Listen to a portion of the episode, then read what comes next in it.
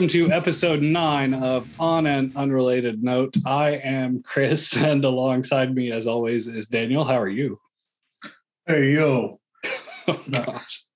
Oh, we'll get into that later. Um, you know, I uh, I've been uh, pressure washing uh, the whole backside of my house um, between getting off work and being here, so I much prefer doing this. Um, yeah, that uh, that sounds like fun. I don't want to do that.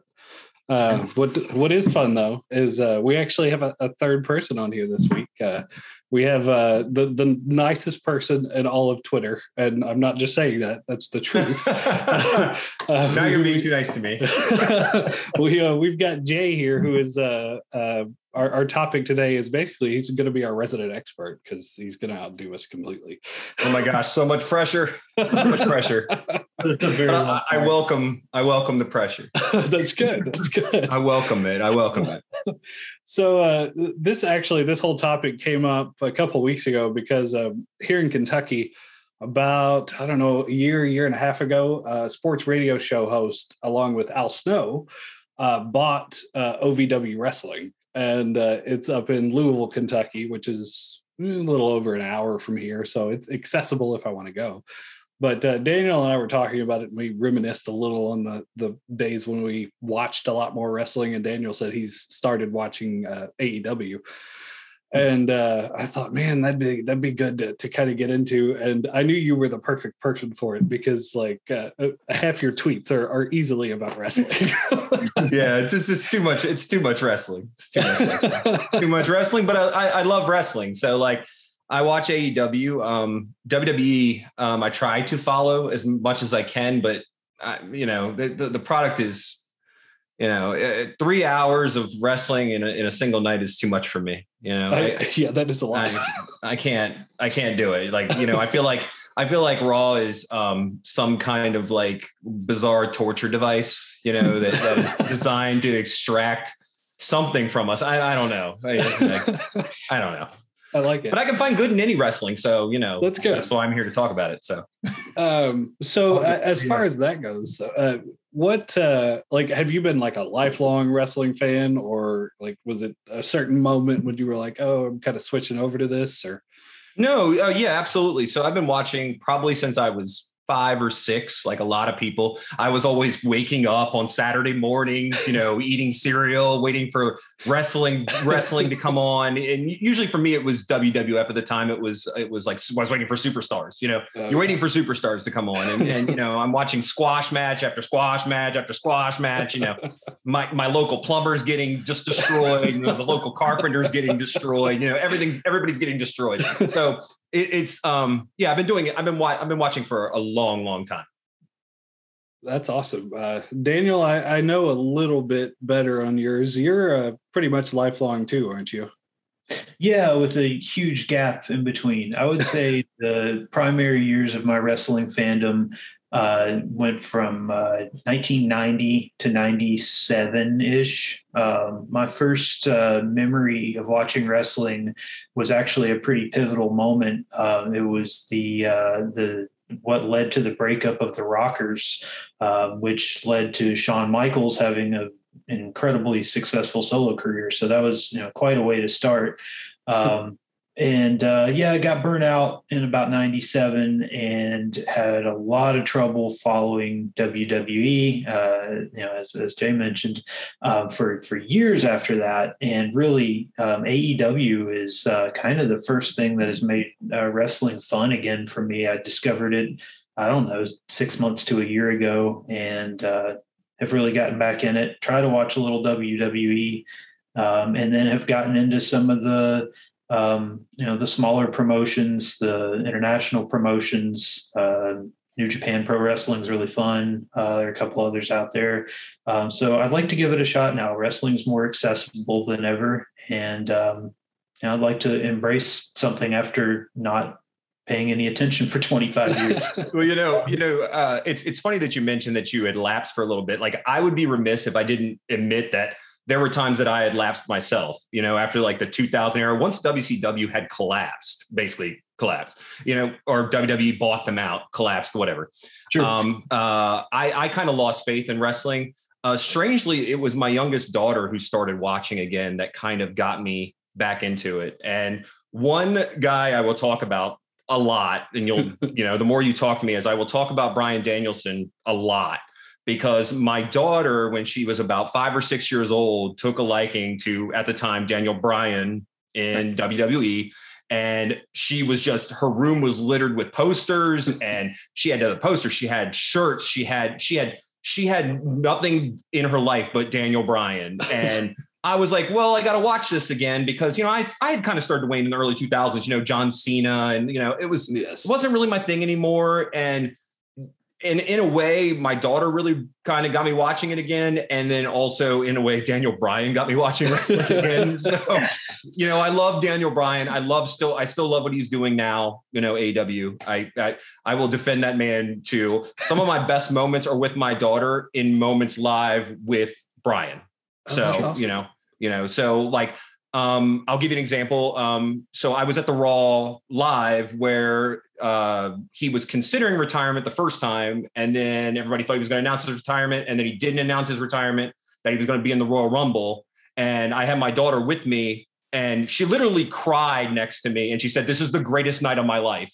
like she thought it was the greatest night of her life. And you know, I, I, I, if I, if I ever get a chance to meet that man, I'd probably shake his hand and say, "Thank you for giving my daughter all these great memories." Because you yeah. know, it's amazing. So that's that's an awesome connection just in general to have. Yeah. I, I, that that makes I guess that makes the wrestling even better at that point. Hundred percent, hundred percent, hundred percent. I uh, I don't have anything quite that exciting, but um, it was definitely right around the the John Cena era for me when I kind of backed off. I um I I went like definitely as a kid was watching it all the time and went up through probably that era. I saw a little bit of it just because I was I believe I was dating my wife at the time, and her brothers uh, were younger, and they loved loved wrestling at the time. So, uh, on occasion, I would watch it with them, and honestly, that's the only reason I know most of the guys from that time. Um, okay and you know, and, and of course OVW, uh, which I said piqued my interest again. Um, I mean, that's where a lot of those guys kind of came up. Uh, John Cena, in particular, I know came up through OVW. So, yeah. Brock Lesnar, Batista, yeah, all those yeah, guys. yeah. Um, and, and then I guess in the same vein, uh, Jay, I'll, I'll, stay with you here. Uh, do you have a a favorite era, like of all the eras you've watched? Um, well, so if you would have forced me to choose, so I found like when I was younger, like I romanticized wrestling, and then uh, you know, thankfully for the WWE Network on Peacock, you know, you know, hashtag ad. Um, the uh, the I'm able to go back and watch stuff from when we were younger, right? And I remember in the 90s, I I I thought that I was all about ECW, right? I was just like everything in ECW was amazing. And then you go back and watch it, you know, all these years later, and you're like, mm, most of it wasn't that good. Like it wasn't that good. I mean, there's a good match here and there. No, that's granted, you know, but there's there's a lot of problematic stuff on those shows that I probably shouldn't have been watching, you know, as a like, young person. And I, I, you know, I think that uh, there's two there's two um well, I'd say there's two eras that come to mind for me. And that was that around WrestleMania 30, I really like that Daniel Bryan era um, where he won the title and kind of like the audience kind of willed that into into happening. Um, and right after that, I think it was like mid 2000, well, I'm going to say 2014, 2015, about five years ago, when New Japan was really, really hot, when Kenny Omega was doing his thing and he was wrestling Okada. And by the way, I almost wore an Okada shirt on this pot on this thing tonight. I don't know why I didn't, but you know, but uh, but uh, I think New Japan in that time was really hitting on all cylinders, and I really loved that. You know, I still love New Japan, but I really loved that at that time. I mean, it's it's it, it's always changing. The great thing about wrestling is it's always evolving. It's it's yes. always evolving. My my favorite thing might be something else two years from now versus what it was, you know, seven years ago. Yeah. So yeah. All right. Long well, answer. uh, no, I, I like that. I I'd much prefer that. mm. uh, Daniel, uh, what uh, what what era sticks up for you? Um, you know, I mean, yeah, you all you do always tend to have a, a romanticized view of you know your childhood everything you experienced seemed better than what it is currently and so i do certainly have that and especially since i've been kind of out of wrestling um, you know again for 25 years i don't have much of a frame of reference anyway. Um, so you know i do have to go kind of 90s um, the the attitude era of wwf um, was certainly one of the most popular in general uh, for a lot of wrestling fans. Um, and you know that was certainly you know late 90s you had um, you know kind of the end of the um, you know the the stars of the the golden age you had a new crop coming up um, you know with steve austin becoming stone cold you know you had the uh, the rock um, you also had the Monday Night Wars. You had, you know, the, the guys in your background, uh, NWO, um, coming up, and then and then yeah, I was a huge ECW fan as well. Um, I, you know, sure, you know, I've I've had the same experience as Jay with um, going back and saying, well, yeah, you know, there there were some some things on there that you know I, I, must have just glossed over and you know not every match was great but when they were on they were really on you know, certain eras of WWF, WWE just seemed so watered down, and ECW was coming out. You know, rarely do you have an independent promotion like that make such a name for themselves, and they really did it. So, with kind of the three big promotions at the time before they all got swallowed up into one, you know, you had WWF, WCW, and ECW all at the same time, all firing on all cylinders. I'd say circa you know 90 96 97 98 um, you know even though that's kind of when i got out of wrestling that was you know in retrospect about the best that the the entire profession you know was all, all at once i mean definitively it was i mean at the time i mean the one i always point to is wrestling was on the cover of entertainment weekly I yeah. mean, wrestling was on the cover of Entertainment Weekly. You know, not an Oscar-winning movie, not not some television series that's winning like 13 Emmys. Wrestling was on the cover of Entertainment Weekly, which was insane at the time, which yep. is still which which is still insane to me. So yep. they demanded attention. I mean, they're they're yeah, absolutely. Mainstream media had no choice but to cover it. mm-hmm. That is pretty awesome. I um I I know like it, it's definitely that like mid '90s to to late '90s for me, and it's not just because that's kind of where I started to wane, but uh, I I went uh, I had two moments that were kind of big moments for me. Uh, WWF seemed to come here a lot more than WCW, and I'm not sure why that is, but uh, WWF did a lot of weeknight shows, and I'll never forget the first time it was actually on my birthday. Uh, I saw uh, the the Undertaker's entrance live for the first time, and I remember just being like, my mind was blown. I thought that was the coolest thing, especially because sure. I didn't, you know, I was I was a teenager, but I couldn't say exactly how old. yeah and uh, and then probably the next for me, I, I remember the year on this one uh, in '98 in Louisville. Actually, uh, there's a venue called Freedom Hall there, and um, the Wolfpack NWO was at that one, and I remember that because I bought that shirt as we left. Nice, but nice. Uh, that was uh, that was probably the defining moment for me. Like that whole night, just the probably some of my favorite matches I've ever watched. And I'm not even sure, like looking back, if they were that good, I just think it was that like that moment was just uh it was just the best.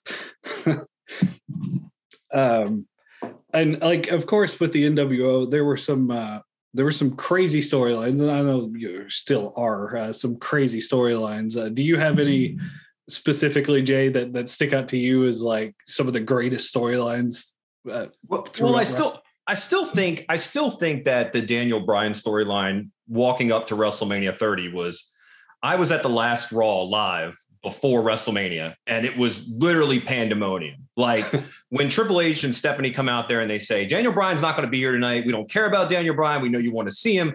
He's not going to be here.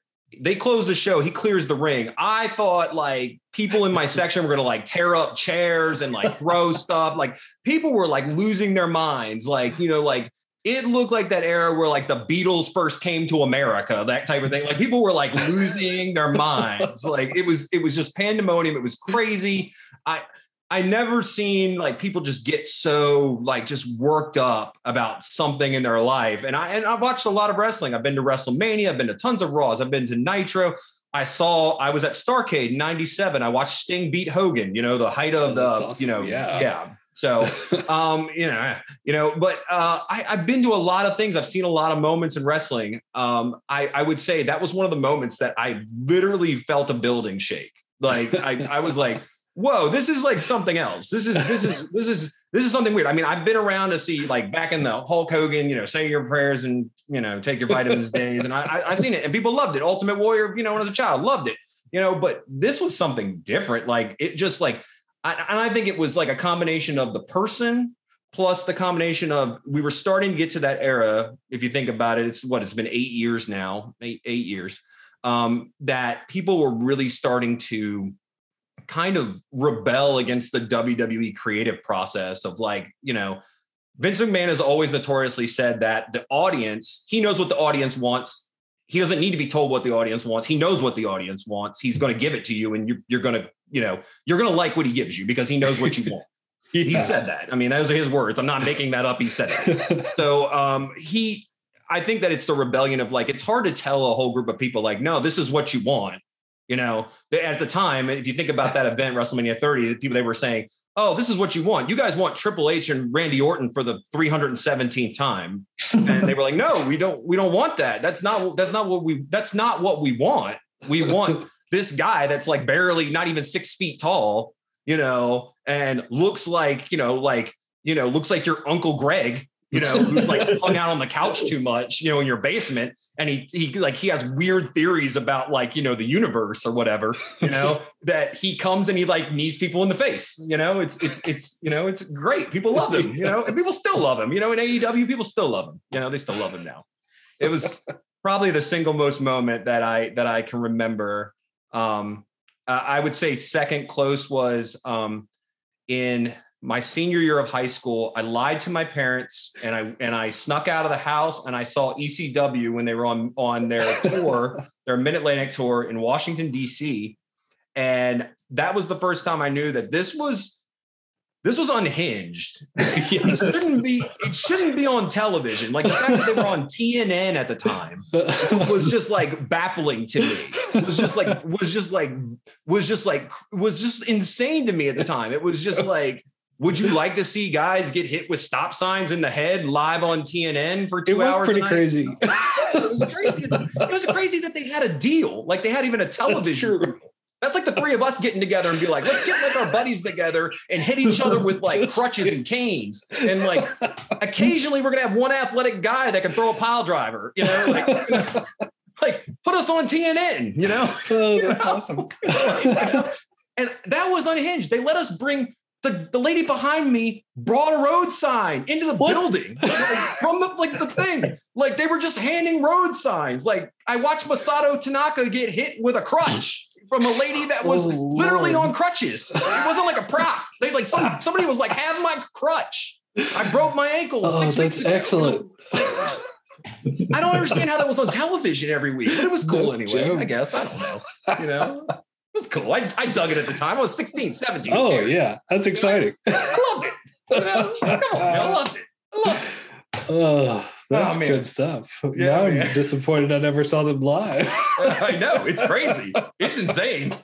but it was, oh. but again, back to my original point is like they were giving they were giving people and similar to the vein to the Daniel Bryan thing, they were giving people what they wanted. Like they were giving people what they wanted. They were listening to their audience. Paul Heyman was doing a good job of listening to his audience, of giving them what they wanted. And even if on a given night you weren't going to get what you asked for, you trusted him of where he was going.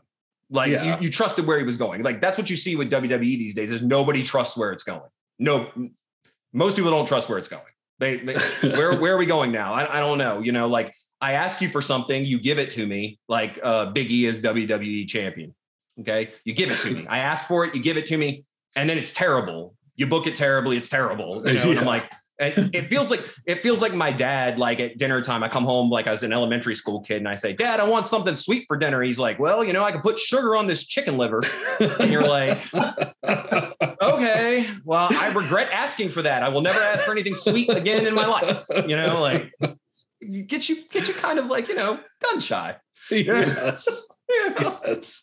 Uh, Oh, I told you I got a lot of stories. no, I like it. That's that's good. That's I'm, I'm just glad you've gotten to so many like live events that uh like uh, I can't even Yeah. imagine ECW. yeah, it was it was a little bit insane, and like and like Daniel pointed out earlier, there was some of it that was literally like you look back on now and you go, that guy. How much wrestling training did they have? Yeah. Did the did let's just let's just name names. Did the Sandman know he was at a wrestling event? Did he know? They were like, show up and drink some beers and hit a guy with a cane. And yeah, it's wrestling. I don't think they told him it was wrestling. I think he was just going out there just going full on, he was just Like doing it to do it. he was just hitting guys. Guys were like, it's supposed to be stop hitting me so hard. And he's just wearing them out and he's just half drunk and like bleeding and making himself bleed. And like, I don't know. That was that was I used to have an uncle that was exactly like that. I just I always said the Sandman had big uncle energy, like just straight up uncle, just straight uncle energy. Just came out inebriated, talking about weird stuff, beat up your neighbor, like you know, you know, that guy was just crazy. Like, is he a wrestler? Who knows? He comes out wearing Zubaz and just beats the crap out of people, you know, like and ECW lent itself to you know backyard wrestling DVDs, and like it got Oh, even yeah. crazier after that. Like you thought ECW was unhinged, and like the wrestlers, you know, they hadn't actually gone to a legit wrestling school, and you know, there's somebody pulled out of the crowd or whatever. It only got worse from there. well, yeah, and also you can make you can actually bridge the gap. I mean, things we're talking about tonight. We're talking about you coming back to wrestling with AEW. I mean, Yeah. There are a lot of guys that watched the era of ECW and were wrestling in their backyards. The Young Bucks, to be precise, and and and teaching themselves, and then basically being self-starting entrepreneurs. Hey, we're going to teach ourselves this business. We're going to do it in our backyard. We're going to Yep. teach ourselves, and you know, I mean, were they wrong? I don't know. I mean, they're probably an exception to the rule, but they're not necessarily wrong. I mean, they're on television every week. I can't tell them they're wrong. I mean, the Sandman was on television every week. I bring that up. Know, like, I mean, I'm not on TV every week. so you, you know it's funny uh, even outside of like the televised stuff uh, we have or had i don't know if it still happens anymore there's a there's a town about an hour from here where it was just amateur wrestling but those matches would very often by the end get completely out of hand. And uh, the one i remember the most the a guy came up and threw powder and somebody in the crowd didn't like it. And dude jumps out of his chair into the ring like just a dude in the audience and then chairs start flying and i was like i'm done. I'm out. Like i mean people were going I- I can believe it. nuts local shows are on local shows are unhinged. I've been to so many local shows. Local shows are unhinged. People and the guys that come there to do signings and stuff. Like I've been to so many signings like of local shows where like people that were relatively big at one point do these signings. Like I saw I saw Bret Hart at a signing, what like at a local indie show, and like people were just asking him like the, the weirdest questions, like "What's your favorite food?" in front of me. Like one lady was like, "Do you like lasagna?" You know, like, and and he's just like, and I never forget. He's just like, "I'm just here to get paid. I'm just just signing up photos and just leave me alone." like I, I I I went to I went to an indie show where where like every local person was so crazy. Like Lita was there and she has um she has a dog she travels with. She she loves her dog. So she's I've seen her multiple times. She has a dog that she travels with. She loves her dog. And uh and people and she's like, my dog's gonna be in the photo. And these people are like, I don't care. It's a picture with Lita. I loved her in 96, you know, or whatever. And it's like, it's just you in a picture. It's like you and Lita and a dog, like a Pomeranian. That's what it is. You know, you just got to deal with it, you know. You know, that's amazing. Yeah i mean i i mean most of the interactions are like that. I, I once met um i once met i would say my most endearing meet and greet at an indie show was i met ron simmons.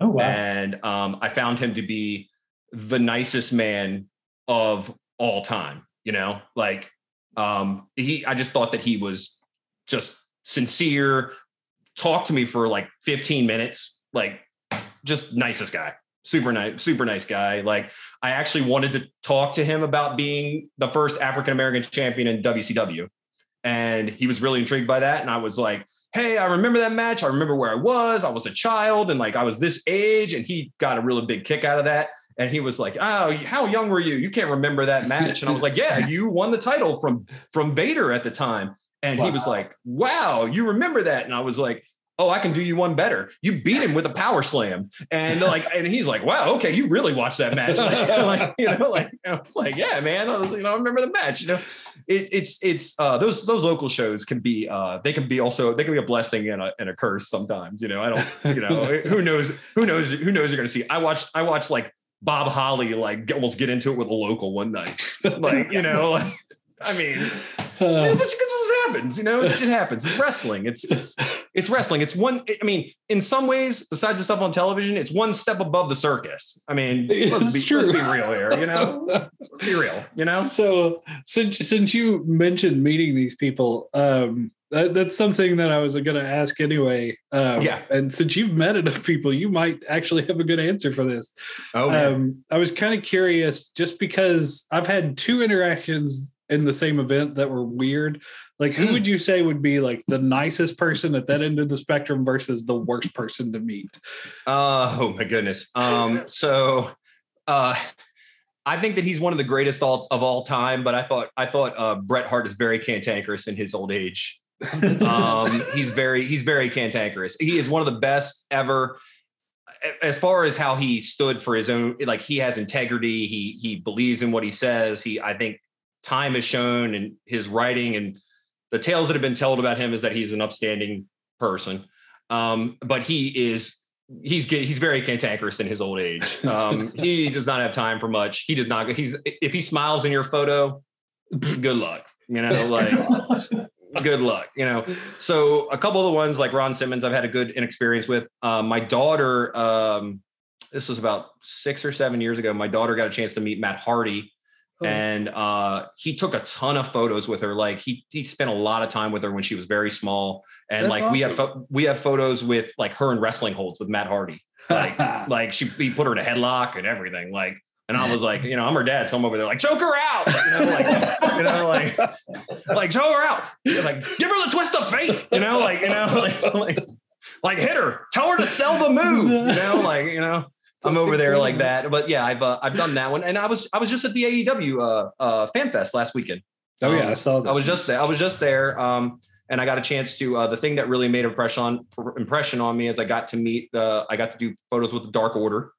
Oh, and oh, I cool. got to meet, um, which was really, really, uh, you know, a really big thing was I got to meet Negative One and take photos with Negative One. You know, Brodie Lee, RIP, you know, his son, you know, who you know is training to be a wrestler, and I don't know that kid. I you know, it's like training a kid to be like from like 11 years old to be a professional wrestler. You know, we're gonna see. It's like growing a professional wrestler in a in a in a in a tank. So you know he'll probably be the best wrestler of all time by the time they're done. It's like yeah. know, a weird experiment, but yeah, he's it was great. I got to meet the Dark Order and stuff like that, and that was that was cool. You know, it was, it's it was it was a little bit hectic there last weekend, but it was yeah, it I'm was, sure. It was really. Yeah, I, they didn't plan it. They didn't do a lot of good planning, but that that was also very that was also very. But yeah, Bret Hart stand Bret Hart Bret Hart at the bottom. No offense to Bret, love Bret. Bret Hart at the bottom. Um, you know, I would say up at the top, Ron Simmons for me. Um, you know, Matt Hardy, super good. That's you know, awesome. no, no problem. Oh, also the other one that I really love that something about the infectious energy, but this is how he makes his money anyway is DDP. I got a chance to meet DDP and that was ah. cool. So DDP so, was cool, but you know, he's selling yeah. yoga. He's selling yoga videos. So yes. I don't know.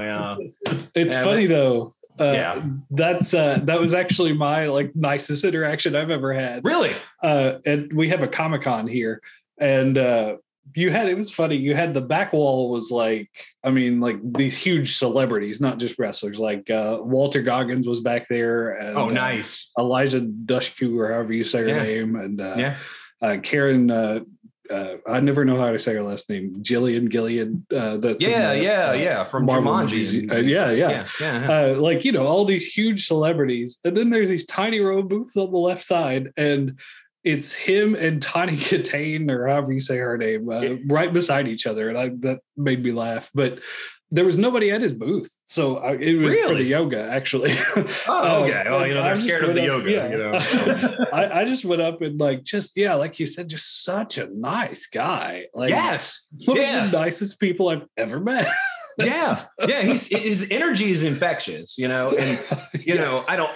I don't mean to harp on this subject, but like I, I always say that DDP, when they inducted him into the WWE Hall of Fame, um, he gets an extra medal in my book because you know he saved two other wrestling lives in Jake the Snake Roberts and he elongated Scott Hall, RIP, Scott yeah. Hall's life by 10 years, by a good 10 years, you know, Man, and Scott would crazy. Scott would tell you that himself, you know, and you know, he gave us Scott Hall for another 10 years that Scott Hall would have never made that iconic speech That's awesome. at, at the Hall of Fame if it wasn't for Diamond Dallas Page.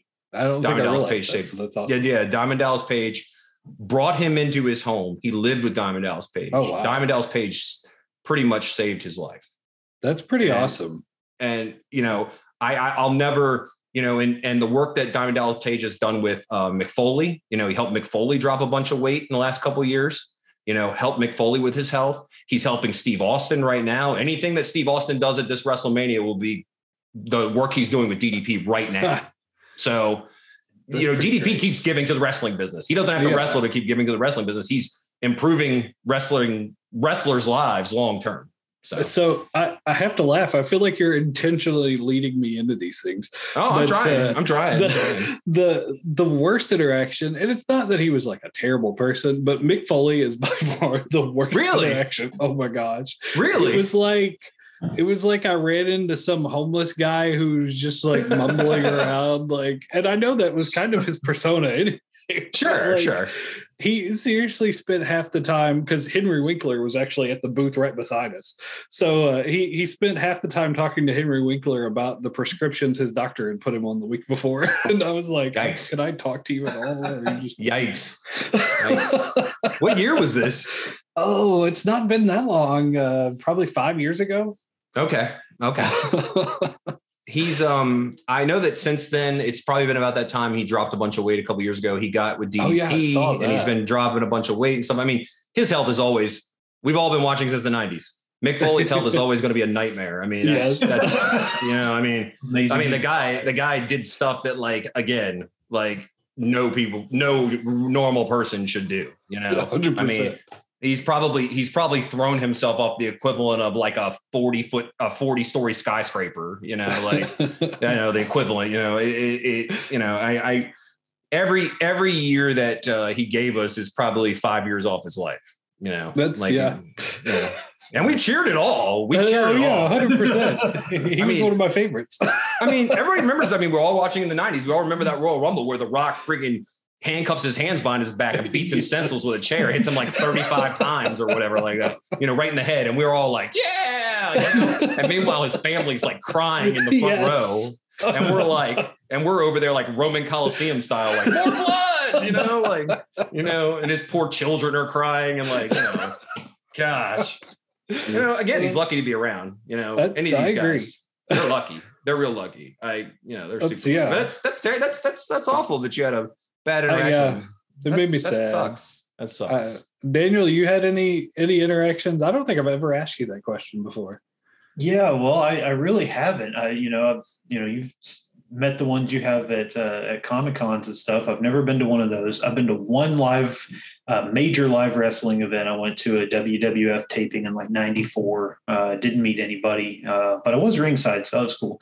Um, but uh, so yeah, the only actual wrestler I ever met uh, was long after his his prime. Um, but uh, you know, again at an indie show um, because he was local to where we live in Kentucky was uh, handsome Jimmy Valiant. Um, oh, and uh, he nice. was uh, you know super nice guy. Um, yeah, it's it's it's kind of a random pool. I met him in a convenience store of all places. That's awesome. Um, though. But, uh, fun wrestle too, but. Um, no, but it actually it's kind of warmed my heart to hear um, you know the interactions that you guys have mentioned with DDP because you know the the way that Chris the way you framed the question to me was you know who who might be the nicest or you know who would I imagine? yeah and and DDP was my pick. That's um, awesome. Primarily because of all the work that he's done, all the the other wrestlers he's helped their DDP yoga, and how passionate he seems about it. I've seen you know a lot of videos covering that subject, um, and so yeah, I was going to pick him. Um, you know, that's awesome. And never actually met him, but it's nice to hear that that holds up uh, for the experience of people who actually have met him. Yeah, and and the sad part too is like Jay mentioned uh him helping add years to lives. Like I do feel like that era of wrestling was fun, but I there was a huge cost to that era of wrestling too. Like I feel like there were mm-hmm. just no protocols. Like obviously steroid use was heavy. And I mean, like, I, well, you know, take uh, Scott Hall for that yep. example. Mm-hmm. Like, it's mm-hmm. just, it's so crazy to think because I was thinking about this today. Just how many wrestlers from that era are just gone? it's like, yep. Oh gosh. Yep. yep. There's not a lot of um there's not a lot of um if you think about it there's not a lot of uh you know protections for them like they're not when they're in that moment it's kind of like just go go go oh, and yeah. the company's telling them like you know sacrifice your body now i think guys of the current era are a little bit more attuned to that you know I mean, I think you started to see a change in the late like aughts, if you want to say it, like 2007, 2008, leading up to the early 2010s of guys like you want to put out like Daniel Bryan retiring at the time, um, Edge retiring at the time and prioritizing their health over, hey, we just can't do this, you know, anymore right now. And of course, with time, with modern medicine, then they were able to come back. You know, um, there was a um, there was a radio interview the other day, and, uh, and Lord forbid, I'm not going to cite the source, but um, um, there was a it was a radio interview with uh with with Bryan the other day where he talked about changing his style to elongate his wrestling career, hmm. and about how he's not taking as many high spots anymore, no more diving headbutts, not as many dives out of the ring. He's he's changing his style to as a more grounded style, but a more brutal style, and how it how you view it in the ring so he can elongate his career if he wants to do this longer.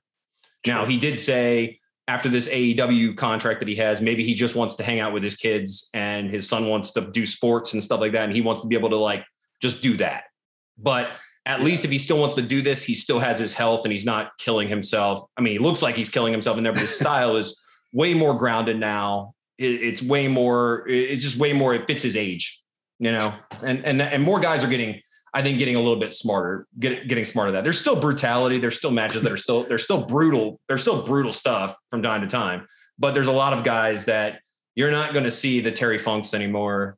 You know, the Mick, you don't see it very often. I mean, you, you, uh, you have a few, you know, Nick Gage comes to mind, GCW, you know, the guy that AEW yeah. ran with, you know, Nick Gage comes to mind. He is a, he is literally like a, a cowboy in an era of no cowboys you know? And you know there's not there's not many like him anymore. Like that those those type of guys don't really exist that are like i'll stab you in the head with a fork for real you know like not, those guys don't really exist they don't hardly exist anymore the fact that nick gage was on AEW television was just like a miracle in its own right. I'm like, we put this guy on TV, man. Oh, I'm like, holy crap, I could be on TV next week. Like, I don't know, like, I don't know, but yeah, I did not to take anything from Nick Gage because I think he's a talented guy in his own right. But you know, it, it's it's it's it's definitely a different era now. I mean, they're like again, there's still brutality. I mean, WWE. I mean, if you think about WWE, they don't even they don't even do blading anymore. They don't even do blood anymore. You know, that was one of the things that uh, Bryan talked about recently is that he told Vince McMahon on his exit interview that he's like, "Hey, I want to have blood in my matches. I want to I want to evoke that sense of carnage, if you will." And Vince told him, "I can't give that to you." Wow. He's like, he's like, "I can't get I can't give that to you. I just can't." So if that's what you need, I can't give that to you. I wonder if that was a crackdown outside of wrestling or if that was just an internal decision to stop doing that. I think it's I think it's definitely a, decision outside of wrestling. They have they have advertisers and sponsors that that, that are yeah. not that not that aren't really keen to it. I mean, AEW is doing it. I mean, it seems like every week somebody like you know somebody breathes on somebody's face and like something is like there's just blood somewhere. You know, I mean, I'm probably that's probably a little too much, but you know, there's there's a lot more there than yeah. there is. You know, but again, it has its place in wrestling. Again, ECW, GCW, some of that stuff was just like, oh, every match, everybody's just bleeding oh, all over the 100%. place. just a nightmare. You're like, it doesn't mean anything at that point in time, but it, it means a little bit more if it's like, you know, you sparingly here or there. It's, you know, it's another effect, like, you know, like a play on a stage or anything like that. So it's, yeah. And honestly, the worst thing I've seen recently uh, was just a few days ago. And I honestly can't remember the wrestler's name. The dude who got like dropped on his head and like that looked. Oh, awful. it was Biggie. It was Biggie. Oh my god! Yeah, Big E broke his neck. Yeah, C. Um, so he broke uh, C one and C six. You know, the bird, the vertebrae at the top of his uh, top of his neck and at the bottom. So, um, luckily, no spinal damage for him. So, awesome. um, no surgery needed. He's just got to heal up, and you know, that's probably you know they say a six to eight month injury, but. I mean, it sucks for him. He misses WrestleMania, misses his WrestleMania payday. That sucks. You know, I mean, yeah. But at least he's not. At least it's not. It could be worse. It could be worse. I mean, I mean, if you look at AEW two weeks ago, again, it's not comparable, but if you look at AEW, like what is it, two weeks ago, three weeks ago, before going into this pay per view, they had uh, MJF bust open CM Punk. You know, they had the CM Punk did the blade job where he he was just just pouring buckets all over the place. You know, and like people were like at that point were like, "Oh, is this gratuitous? Good lord!" Like, you know, like, both these both these guys are wearing white clothes. What is it? Yeah. You know, it's not even April yet. It's not even spring season. What are they wearing white for? You know, and you're like, "Oh, okay, it's the theatric effect." You know, That's I was getting awesome. mad. I was getting mad. I was like, I was like, man, if they'd have done this in October, I'd be pissed. like, you know, like this is a fashion faux pas. You know, like, you know? uh, you, you want to talk about somebody like if I had to pick somebody that I've never met who I feel like would be a terrible human being, CM Punk is the first person that comes to my mind. He doesn't like to he doesn't like to meet people and engage with people. In fact, he had a he had an engagement if you saw on Twitter a couple weeks ago where he doesn't like people like approaching him in airports and things like oh, that. It, it weirds him out. You know, I get it. I get it to a degree. You know, it's I don't know. It, it's it, it's hard until you see the scenario of the person that's approaching you because I've seen these guys at indie shows or like outside. So I was at the first AEW Dynamite taping in DC when they when they went on the air, and there were guys that literally came out there and waited outside the exit and are like getting Cody and stuff to like sign like twelve of the same poster, like. You don't have 12 co- cousins that are all getting the same poster. Like, we know those are eBay, and he has a yes. right to get upset like, oh, if, yeah. if he wants to get upset at you, cool, you know. And I think CM Punk's probably gone through a lot of that himself. You know, I'm sure uh, I could see that. I'm sure he has. You know. also, you basically just described uh, half of uh, the promotional sales at Disney World. I'm pretty sure. So. yeah, absolutely, absolutely. You know, like, yeah. I mean, that's what it is. I mean, come on, come on. Wrestling resellers. That's the next thing. You know? Oh gosh, yeah. I, have never really thought about that. yeah, yeah. Um, so this is uh, with all this. This is a, I'm I'm going to go with a lighter question on this one, uh, and it's just an easy one. Um, what uh, uh, of of all the the wrestlers, who has your favorite uh, entrance music? Because mine's kind of embarrassing. Go ahead, Daniel. I'm gonna let you answer first.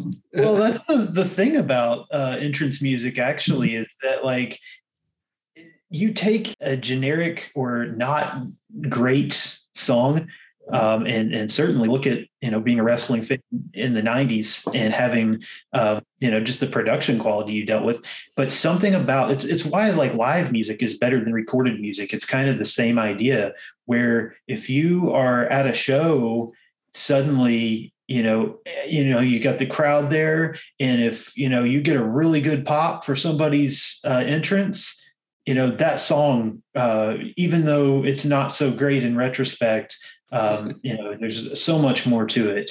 Um, so yes um, I, will start out by saying that.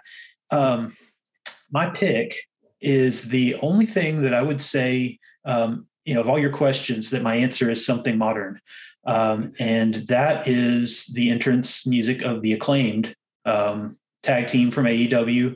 Um, and for those who don't know, uh, the really fun part about that is that you know they do have their standard entrance music that they come out uh, with, but um, you know one half of that that tag team, Max Caster, he uh, he does a um, you know a verse um, you know, it's kind of like a freestyle, basically, that is specific to his match. It's like basically a diss track of whoever the opponents are. And it's different for every single match, and it's super fun. And it's one of the things that's really getting me back into wrestling right now. So I think you'd be happy to know that I met them last weekend. Yes, uh, awesome. I met them and they were super nice. They were like the best they took multiple photos with me. And even when the guy screwed up the photo that was taking the photo, they were like, oh, let's just take more. And I got to do the whole acclaim like signature with them and everything. Like it was oh, they were Max was amazing. Like I'm literally standing. I'll I'll just show you guys a picture later. I literally I'm standing next to Max. Max is hilarious. He has like his arm around me and stuff. It's it's it's the best. They they are the, they're awesome. They're they're they're great. And I love that interest music too. So they're so much fun. I, Yeah, I, yeah. so funny too. Like I was gonna pick um, something from my childhood. Um, I was, I'll tell you, I was gonna go with uh, the Ultimate Warrior. Um, I mean, I wouldn't blame you. um, But uh, yeah, no, I mean for sure, it's my favorite of of of those days. Um, and I've got a couple others that are right in the running there. But uh, it's funny. I was talking to my wife before we recorded about uh, before we recorded this, and she said, "Don't you like those guys that rap when they come out?" And I was like, "Yeah, the acclaim." Yes. so you Love know, the acclaimed. so shout out to her for reminding me that. Heck yeah. Heck yeah. Heck yeah. Heck yeah. That's awesome. Um, I uh, mine's mine's actually probably the the worst possible pick, and it's always I think it's because it gets stuck in my head. But um, I've always loved the the freaking uh, D-Generation X theme song. Everybody loves that theme. When we were younger, we're just Yeah. running around, just, oh, 100 just, percent. just, we're just running around, just doing it. Just- we're just down there. We were just down there. We're like, we're like, you know, we were like, it, you you are a liar. You're a liar if you weren't like out with your friends. You're like you're like trying find like different ways to do it. Like it's the, those same Oh, yeah. basic motion and like every week, like Shawn Michaels. You look. It was the 90s. Shawn Michaels was probably on like 13 different drugs. I love you, Shawn, but you were probably on like 13, dr- and they were just like one week it was this, and the next week he was just one handed over the other stationary hand, and then you know, like it was just they were just doing whatever, you know, like and it's a great song. It's great. It's amazing. You know, like oh man, I love that. Every time that theme hit, you would just be like, you know, my my my younger self was just out there, just like yes, 100 percent. Maybe that's what it is for me. it was definitely that. It was definitely like you know, it was great. I don't know. It's so stupid, but I love it. I love it. That's that's a good one though. That's a good one. What Some of uh, aged especially well. But again, that live atmosphere, just being there and having the whole crowd go off. And oh man, it's probably the overall best entrance uh, in general. Oh uh, yeah. all of Oh, them yeah. going through, you know, their entire, you know, their entire, you know, they all had these recurring gags, you know, their, you know, their speeches that everybody had down. yes. They could cut a really good promo every single week. Oh yeah, and there was a lot of call and response, you know, with the audience and stuff like that. Everybody knew the oh, catchphrases. Oh, yeah. They were just like, "Yeah, we, we're waiting for the part. Just, just tag me in, tag me in, Road Dog. I know my part right here." You know, it's like everybody knew every week. You know, and here's me- here's meanwhile, here's like me, like 15 year old me out in the crowd, just, you know,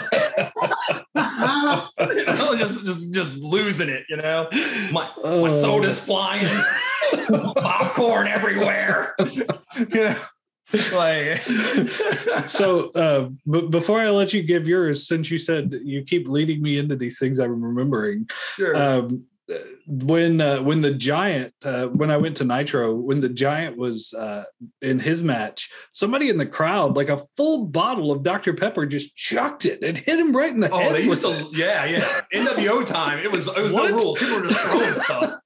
People were just throwing everything at that time. You know, they knew it. They knew it.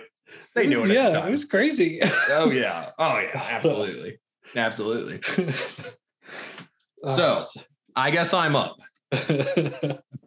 No So- It, it's it's it's really interesting because like with me with music with entrance music, I always like tie entrance music to specific moments in time. Like where were you when this happened or that happened? Like I'm sure you can ask any person that watched wrestling in the late 90s. Somebody, everybody has sometimes the same, but everybody has a different Steve Austin Raw or pay-per-view where it's like, this was going down in the ring. These guys were outnumbered. The glass shatters. He comes down, and the like, oh, hell breaks loose. You know, like, and, that, and everybody has a memory of that. And that's probably one of those iconic themes that people always talk about. You know, because it was just like you heard that glass break, Oh, and you're yeah. like, oh man, it's gonna break loose now. Here we go. You know, like you know, it's like you know, and I know people point out to a lot of the same moments, but like there's a couple for there's a couple for me. Um, I I did like um, in the CM Punk era. If you go back and ever watch it on uh, on like WWE um, Network, is when he beat John Cena for the title in Chicago when they were running the storyline that he was possibly leaving WWE. And again, for me, it was one of the last great masterstrokes of WWE creative when they re-signed him the night before, didn't say anything to anybody, had him beat John Cena in his hometown, and basically run out through the crowd with the title to uh to kill switches to Killswitch Engage's this fire, which uh. is still a banger track, no matter if it's in wrestling or whatever, and have him in his hometown and just nobody nobody knows they try to keep it from everybody that he's re-signed with the company. He wins the title. They're like, wait a minute, he's leaving tomorrow. And he just runs out through the crowd with the belt. It was just like pandemonium. and the song fit. And just like just when the music hits, it's just amazing. You know, the other one I always, and you know, it's always like a um honorable mention to me is that, and it's always been one for me, is uh Shinsuke Nakamura. Uh, when he did his debut with NXT, where he wrestled Sami Zayn in Dallas, and there was such a buzz about WWE signing a star from New Japan Pro Wrestling and how that was going to work. Was that going to work? Was that WWE style going to marry with his style, which is a completely different style, completely different product? How would that work? Could one of the biggest wrestlers in Japan be big in America or be over, as they say in America? And then, you know, are they going to make him look dumb? Are they going to make him look, are they going to make him look silly?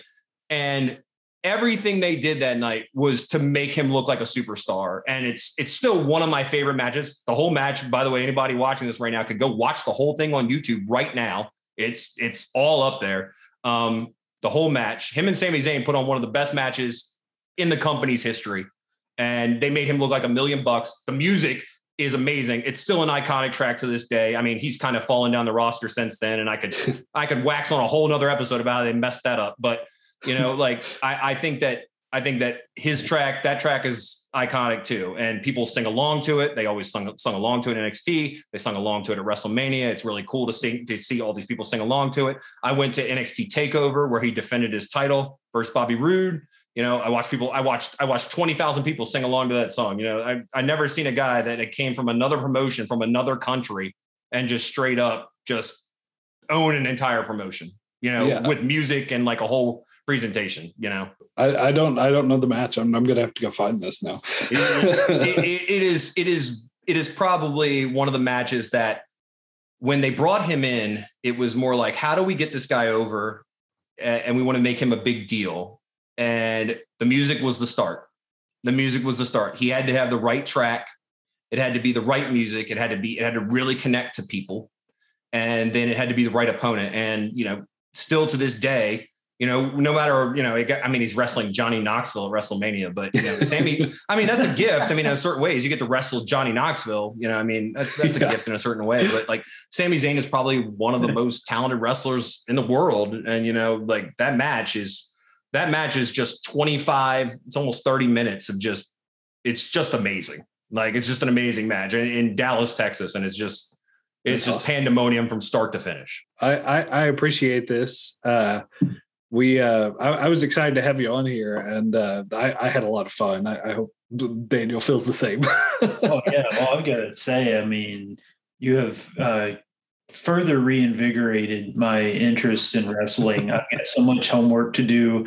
Um, I don't know if you have, you know, you've mentioned a couple of ways of uh, catching wrestling. I don't know if you have any uh, recommendations or like what your um, you know, typically if you're, you know, ma- mainly watching Raw and SmackDown and, uh, you know, the, the various, you know, dynamite and, uh, you know, just the shows that are on, you know, kind of regular cable, or if you're going more to WWE network or somewhere else, but if you got any, any recommendations for where to catch either live or, um, you know, I guess kind of classic wrestling, um, I'm all for it because I got some homework to do. uh, you know, I mean, AEW. I mean, the, you're lucky with AEW because the history is not that deep at this point. You know, it's, sure. it's it's you can see a lot of it. I think I think one of the things that I have a problem with with AEW is, and again, it's probably not right for me to have a problem with this, is that the history is so shallow now. It's like, where can you find all that stuff? You know, yeah. I mean, you can't really find a lot of it anywhere outside of YouTube or you know other nefarious means. You know, whatever. you know, but you can't you can't find it. It's tough after it airs. You know, whether you're using like YouTube TV or you know Hulu or whatever else. You know, whatever you use for live TV to DVR it. You know, and catch it that way. That's normally how I catch it these days um because sure. catching it live i mean i'm trying to be better about catching it live now because so much stuff happens on like dynamite or or rampage you know uh, wwe i see a lot of it after the fact WWE, I I kind of like. I, I'll be honest. I, I, I have the show on in the background half the time, and I'm like not even paying attention to it. I'm like, you know, I'm like, oh, what what happened? Oh, you know, like there are some bright spots in WWE. You know, Brock Lesnar, Roman Reigns. You know, Ronda Rousey's back. You know, or whatever. but you know, it, I mean, there's there's some good things, and I. The problem with the problem with, and I won't get off on this tangent too much. The problem with WWE is that there's a there's a there's a distinct difference in in the products of WWE and AEW right now of what we all love, what we all just talked about for the last like almost an hour is that we loved characters. We're talking about D-Generation X, we're talking about Stone Cold Steve Austin, we talk about The Rock, what you know, what have you. Um, WWE has made a concerted effort to not make sure that no individual is larger than the entire product. Yeah. So there is no larger than life character except maybe like Brock Lesnar or Roman Reigns. Okay. Um, there is no larger than life character. So like if you tell people, well, who's on WrestleMania this year? Well, you know a couple of them, but that but that's by design. You know, the product is larger than the individuals. That's kind of like, dull. well, I mean, they, are like, are you excited about WrestleMania? Yeah, WrestleMania, the product, yeah. not, eh, not individual people. You know, it used to be back in the day, like you said WrestleMania. Yeah, I'm excited to be see Stone Cold Steve Austin, or I'm excited to see The Rock, or I'm, oh, you know, yeah. you know. But now it's like WrestleMania is the product, is the highlight, and the individuals are just bit players that they can interchange as they will, you know. Huh. Um, and, and, it's not designed for you to get hyped about Seth Rollins or Kevin Owens or you know people will get excited when Stone Cold's on there because it's Stone Cold and, they, and again yeah. it throws back it throws back to an era of individuality. you know, I mean, look, the man right behind you. You know, again, R.I.P. You know, like you know, God bless him, Scott Hall. You know, he came from an era where individuality mattered. You know, like Kevin Nash, Scott Hall. You can name these guys by name. You can name you could name that stuff. You know, they they they did individual achievements. You know, now it's like, well, what are you talking about? You know, like again, outside of like the top five guys in the company in WWE, what, what are we talking about? You know, AEW uh, is a little bit different. They're trying to take a different road. You know, they're trying to allow individuals to flourish and things like that and like kind of say what they want to say and do what they want to do and build individual acts. And you can see it like i went to the fan fest the other week and they're actually allowing individual acts to charge whatever they want money wise instead of what the company line is hmm. to meet them to meet meet and greet. They're, they're they're their own business. They want them to be an entity unto themselves you know? I think that over time wwe has gotten so scared that guys like the rock and john cena get so big that they'll leave the company yeah. and they're left in the lurch. And it's a nightmare to deal with from an operational standpoint for a giant corporation uh, with sponsors and that many people that are watching them. And it's like, oh, I don't have John Cena anymore because he's gone. He's going to be gone for two years, three years. What, you know, he's gotten too big for me. Well, the answer is, is to not let anybody get too big. Uh, you know, that, and that's where I like that. it's tough. It's tough. I want to like the product. I want to like the product, but that's why people like Big E become champion and then like you know like they lose like you know it's notorious that Big E became champion and he won like one match in five weeks or whatever. Oh god. You know, it, yeah, it's like you don't want to let anybody get bigger than the company. And somebody like Ronda Rousey comes in and she's going to come in. She's on a one year deal. She's on a one year deal. They have her. They have her through next through 2023 or whatever WrestleMania, and then she'll probably be done again. You know, and you know it's just a it's just a treading on the name she's done you know call it a day. Nobody can get nobody is bigger than the company. Nobody's bigger than the entity. Nobody can get bigger than the entity. But how do you sell product like that? You know anytime yeah. anybody get anybody even attempts to get bigger than than the entity they get kind of pushed down you know uh, bray wyatt. Um, you know that's that's how it goes. You know i mean that's unfortunately how it goes. That's the reason i've had trouble uh yeah. getting into aew or i'm sorry wwe for years. Yeah. Um it's uh, i feel like every every wrestler or 75% of the wrestlers in WWE are like basically if you're playing a video game and it's like your generic opponents that you're trying to beat. It's just like random tough guy A, random tough guy B. They don't have any personality, they don't have any like gimmick. It's just oh, here's a tough guy. Oh, maybe he wears bondage pants. I don't know, but it's well, no, no. I mean, you're, I mean, you're right. I mean, if you look at if you look at the NXT product when Triple H was on the creative team and they were running it, you know, the, the infamous black and gold brand of the last three years or whatever before they changed to the current NXT brand, they were bringing, they brought again stars like Nakamura and Johnny Gargano, all these people, and they let them be themselves. They they let them be themselves. They let Finn Balor, you know, be himself you know, and then when they come up to the main roster, it, it's suddenly like it's not about individuality and it's anymore. It's kind of like blending in with the mass of of guys, and then you're just another guy. You know, you're just like, oh, it's just another, it's just generic guy number seven. You know, and you know, and and you're you're right. It's create a wrestler. It's it's you know, you, there's not a lot of guys standing standing out. You know, or if they stand out for something that's unique, they're suppressing it. Oh no, that's that's weird. Don't don't do that. You know, the example being Keith Lee, who's now in AEW. You know, you're you're a you're a 300 pound African American man that can do somersaults. That's weird. Stop doing that.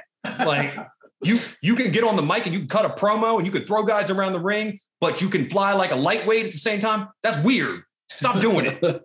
like, just get on TV and say you're a big guy and you're angry. And you know, that's what Vince McMahon told him. I mean, he was on talk he was on Jericho podcast a couple weeks ago, and he basically said that's what Vince McMahon told him to do. You get on there and be angry, be really angry. You're a really big, angry, big man, you know, oh, and it's gosh. like, no, that's not me. He's like, it's not me. I've always been like a face character. Like, I'm not like a really a heel character, and like people like me because of my athleticism and because I can cut a promo. And they're like, no, that's not you. Just get on the mic and yell, you know, and it's like that's that's a mistake. And I'm happy that he's in AEW now. I mean, he gets a chance to actually be himself. Yeah. You know, and like let a person like Triple H put all the belts on him in NXT. Like he knew the talent he had. He's like, I'm just gonna let this guy go out here and just destroy people. He's gonna be North American champion and world champion. Who cares? like, I'm gonna let him hold both belts because he's amazing. And then he yeah. goes to the main roster, and Vince McMahon's like, he's a big guy that's angry and he needs to yell a lot. You know, and like, and, and, you know, it just gets kind of weird because you suppress people and then they come lost in the malaise of whatever that they're doing. Again, nobody's bigger than the brand. Nobody can be bigger than the brand. You know, that's why every every year people were like, one year CM Punk's going to come back to WWE. That's why everybody knew it was never going to happen. He was bigger than the brand. Yeah, yeah. They weren't going to let him be bigger than the brand. That that was never going to happen. That's why it's still shocking to this day. And we could talk a million episodes about like if Cody Rhodes comes back to WWE, that's shocking to me because he left to be bigger than the brand. Yeah. You know, what what does he gain by coming back? Yeah. To prove to prove somebody wrong, to prove that he can he can be at the top of the roster of WWE that he wasn't before. Like I went away, Dad, and showed you that I'm angry, and like I was, I was, I was the best somewhere else. Now I'm gonna come back and prove I'm the best man in your house too. You know, like, you know, like I don't understand, man. He was already good. You know? yeah, like, he, he, was already self. He was already a self-made man. I don't, I don't get it. I mean, more power to him. You know, more power to him. You know, I always say, you know, whatever, whatever these guys want to do, I, you know, I'd still yeah. cheer and root them on. But you know, it's, I, uh, I will say this. I uh, I love doing this. I love talking about wrestling. I love interacting with people. I love this. So, you know, I would come back and do this like a thousand times. Oh, and just we, talk about whatever. You want to talk about AEW one week. You want to talk about WWE the next week. You want to talk about me tape trading All Japan Pro Wrestling in 1995. I will through highspots.com you know, hashtag not ad. Um, like, you know, like, uh, you know, I, I, used to tape trade, you know, like it's just, that's awesome. You know, it's, I've been watching wrestling for a long time. It's still good. It's still good. Um, it's still good. You just, I tell people all the time, they say, Oh, I watched in, you know, 96, 97, whatever, 95. And I, and they're saying, is it good now? And I, and I always say the same thing. I always kind of say the same thing. I say, it's, it's, there's something out there for everyone there's something there's something for everyone. You want to watch WWE, you want to watch the Coca-Cola of wrestling products, go for it. You know, you want to watch the Mountain Dew of, of wrestling products, AEW is for you. There's stuff every there's something for everybody. There really, Oh, yeah. there really, there really is, and that's what's and that's what's cool about it. You know, it's you know, it's always what's always been cool about it. You know, and it's always made it cool and always made Scott Hall cool. R.I.P. again. I uh yeah, I, this is definitely uh, helped ignite the fire under me. Uh and I I mean, I of course, like I said, with the OVW, my interest was already peaked, and I see uh, you and Sean specifically on Twitter uh, talking a lot about it. So uh, that that certainly helps because uh, I'm half the time I'm trying to figure out who you're talking about. well, you know, it's it's really Sean and then Ryan uh, for the love of theme oh yes, uh, Ryan, Ryan, uh, Ryan and I do a lot together wrestling wise, and uh, and we go to a lot of shows together. And uh, yeah, it's uh, it's one of those things that like I really like AEW right now. I really like the product. I like where it's going. I like. I feel like I relate to a lot of the guys in AEW. I feel like I like. You know, Tony Khan, who runs AEW, is basically. I feel like he was us in the late '90s. He Yeah. was that guy. I mean, he basically says that. He's like, oh, I was the guy like watching like Attitude Era and I'm tape trading online and I'm doing all this stuff. And like, and I'm like, oh my God, it's like, it's like somebody gave us like $50 million and told us to run a wrestling promotion. And he's, you know, I mean, he's, he's not perfect. He's, he's definitely not perfect. He's had a, a, a slew of mistakes. Um, you know, and that's putting it lightly. I don't think he's the greatest person in the world or anything by bar, bar, you know, that's, that's what goes without saying. I don't think he's, I don't think he's that great, but you know, I could do without him. But at the same time, having a comp wrestling works better when there's competition. Like it's always worked better when there's competition. WCW, WWF, you know, WWE, you know, ECW, you know, you know, it just works better like that. You know, people want to watch WWE, that's cool. You know, I don't want WWE to go anywhere. You know, like people want to watch AEW, that's cool too. I, I you know, it works better with multiple companies. You want to watch Oh, yeah. GCW, you want to watch GCW, you want to watch OVW, you want to watch New Japan, you want to watch All Japan, you want to watch any of that. it- it's out there for you. It's Yeah. it's easier to find than ever. Yes. You know? that's what's getting people back into it. I think, and it's what got me into it. Was Yeah. Yeah, it's easy to find. It's easy to find now. Back in the day, again, we were trading tapes with each other. You know, like I remember being in high school and I told a guy next to me, I was like, "You want to come? You want to go back to my house? We're gonna watch like King of the Death Match '96. You know, like, uh, we're gonna watch Terry Funk and Cactus Jack just destroy each other. You know, like, and it's the most garbage wrestling. Like looking back, it's just terrible. Like It's- yes. I don't think there was. I think there was like one suplex thrown the whole match. Like you're just waiting for thumbtacks and barbed wire and. You know, one suplex, one good suplex. You know, it's can somebody can somebody do like a you know you know a Thesz press or you know a freaking abdominal stretch here? Like, where's the abdominal stretch? You know, Those if are somebody would if somebody would have small packaged in one of those matches, I would have lost. I'd have lost it. Like fundamentals, you know. I'm watching some. I've got uh, you know just like Pluto free service. They've got their Yeah. wrestling channel, and um, I saw some match where uh, I don't. It was from like fairly recently, like last twenty years for sure, and it was like Dusty Rhodes and Terry Funk just like Rhodes. Like cutting each other with forks. Yep. twenty minutes. yeah, that's what. Yeah, I mean, it's still it. It still happens. I mean, it, it's still like it's it's just a, it's just a mess, right? You know, It- I don't know. It's like Terry Terry Funk is going to outlive me. You know, on. You know, every time they're like Terry Funk's health's not doing too well, I'm like, I don't believe it. I don't believe it. He's selling. I don't. He's gonna. He's gonna show up like. Like my therapist is going to be like, "Is Terry Funk in the room with us right now?" Like, I'm gonna be like, "Yes, he is.